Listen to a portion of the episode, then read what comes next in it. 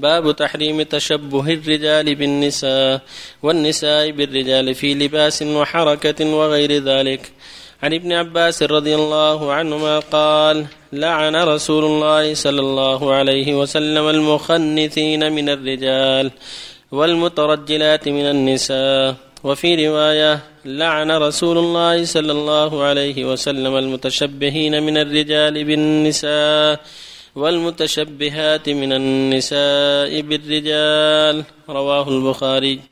وعن أبي هريرة رضي الله عنه قال لعن رسول الله صلى الله عليه وسلم الرجل يلبس لبسة المرأة والمرأة تلبس لبسة الرجل. رواه أبو داود بإسناد صحيح. وعنه رضي الله عنه قال قال رسول الله صلى الله عليه وسلم صنفان من أهل النار لم أرهما. قوم معهم سياط كاذناب البقر يضربون بها الناس. ونساء كاسيات عاريات مميلات مائلات. رؤوسهن كاسمنة البخت المائلة لا يدخلن الجنة ولا يجدن ريحها. وإن ريحها ليوجد من مسيرة كذا وكذا. رواه مسلم. بالله التوفيق. بسم الله الرحمن الرحيم. الحمد لله. صلى الله وسلم على رسول الله وعلى آله وأصحابه. ومن اهتدى بهدى أما بعد. فهذه الأحاديث الثلاثة فيها تحذير من التشبه بالرجال من جهة النساء والتشبه بالنساء من جهة الرجال. لا يجوز لكل صنف أن يتشبه بالآخر. الله ميز هؤلاء عن هؤلاء وهؤلاء عن هؤلاء. فيجب أن يتميزوا وألا يتشبه بعضهم ببعض. والرجال قوامون على النساء فالواجب على الرجل أن تكون له ميزة وصفة وعلى المرأة كذلك. ولهذا لعن الرسول صلى الله عليه وسلم متشبه من الرجال بالنساء والمتشبهات من النساء بالرجال. والمخنث هو الذي يتشبه بالمرأة. يقال مخنث ومخنث يعني متشبه بالمرأة. والتخنث التشبه بالنساء فالواجب الحذر من ذلك. وأن يكون الرجل في لباسه وكلامه وحركته متميزا والمرأة كذلك.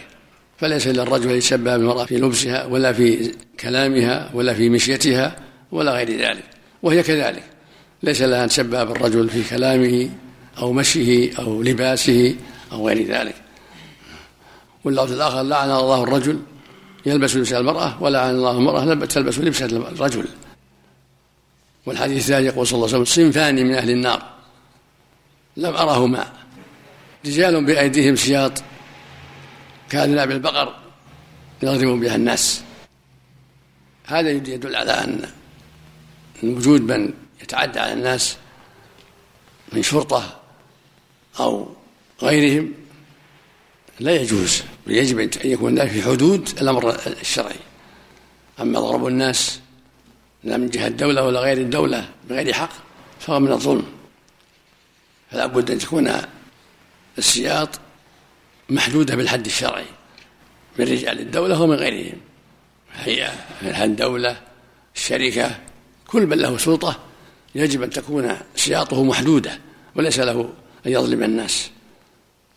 يقول الله عز وجل ومن يظلم منكم نذيقه عذابا كبيرا ويقول النبي صلى الله عليه وسلم اتقوا الظلم فإن الظلم ظلمات يوم القيامة فالواجب الحذر من الظلم.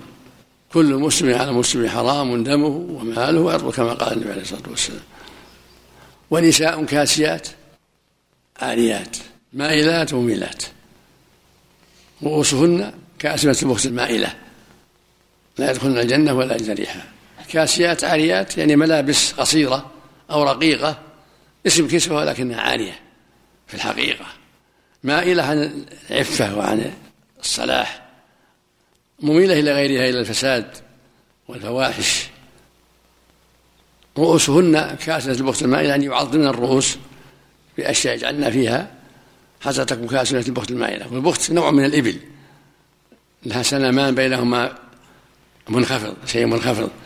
فهم يلبدون يجعلون على رؤوسهن أشياء حتى تكون كاسة البخت المائلة. يكون لها كرأسين بينهما فجوة شيء تشبه أسماء البخس المائلة إما للتمييز وإما للتعاظم وإما لأسباب أخرى. فالواجب على النساء أن يحذرن هذه الصفات وأن يكون عفيفات بعيدات عن الفواحش بعيدات عن الميل عن الحق والصواب. بل يلزمنا الزي الصالح والسيرة الحميدة والحذر مما حرم الله عز وجل. من الميل عن الحق أو الإمالة إليه أو لباس ما لا يستر من الملابس لقصره أو لرقته والحذر من الميل إلى الباطل أو إلى الزنا والحذر من إمالة الناس إليه من إخوات أخوات أو جارات أو بنات. يجب على المرأة أن تحذر الزنا وأن تحذر أن تكون عونا فيه أو مشيرة فيه أو تميل الناس إليه. وكما يحرم على النساء يحرم على الرجال يحرم على الرجال أيضا وأن يكونوا دعاة للباطل دعاة للإثم بأقوالهم أو أفعالهم. نسأل الله العافية. وفق الله جميعا. حلق اللحية هل يكون من التخنث في شيء؟ في تشبه بالنساء. هو محرم وفي تشبه بالنساء. لأن النساء لا ليس لهن لحى. جزاك الله أحسن عملك. ادخال بعض الفقهاء حالق اللحية المخنث تحت حكم التخنث يروى عن حكى ابن عبد البر عن بعض أهل العلم. لأن وجود لحية بدون شعر فيه تشبه بالنساء. هذا مقصوده أحسن عليك يا شيخ. يعني هون عندنا يعني في أوروبا وفي أمريكا وفي الناس يسوون عملية. هم رجال يعني بس يسوون عملية يغيرون الذكر ثم يصير أنثى. يعني إذا كان خنثى هذا يسمى خنثى كيف تكون التوبة عليهم يا شيخ؟ ما يصير ذكر ما يصير ذكر أنثى إلا إذا كان أنثى ما يصير ما يصير فرج فرج المرأة غير فرج الرجل. إيه، بس هم يسوون عملية يا شيخ. هذه عملية الخناثة يسمونها خناثة إيه بس ولا التوبة تنفع عليهم ولا آلة آلة رجل وآلة أنثى.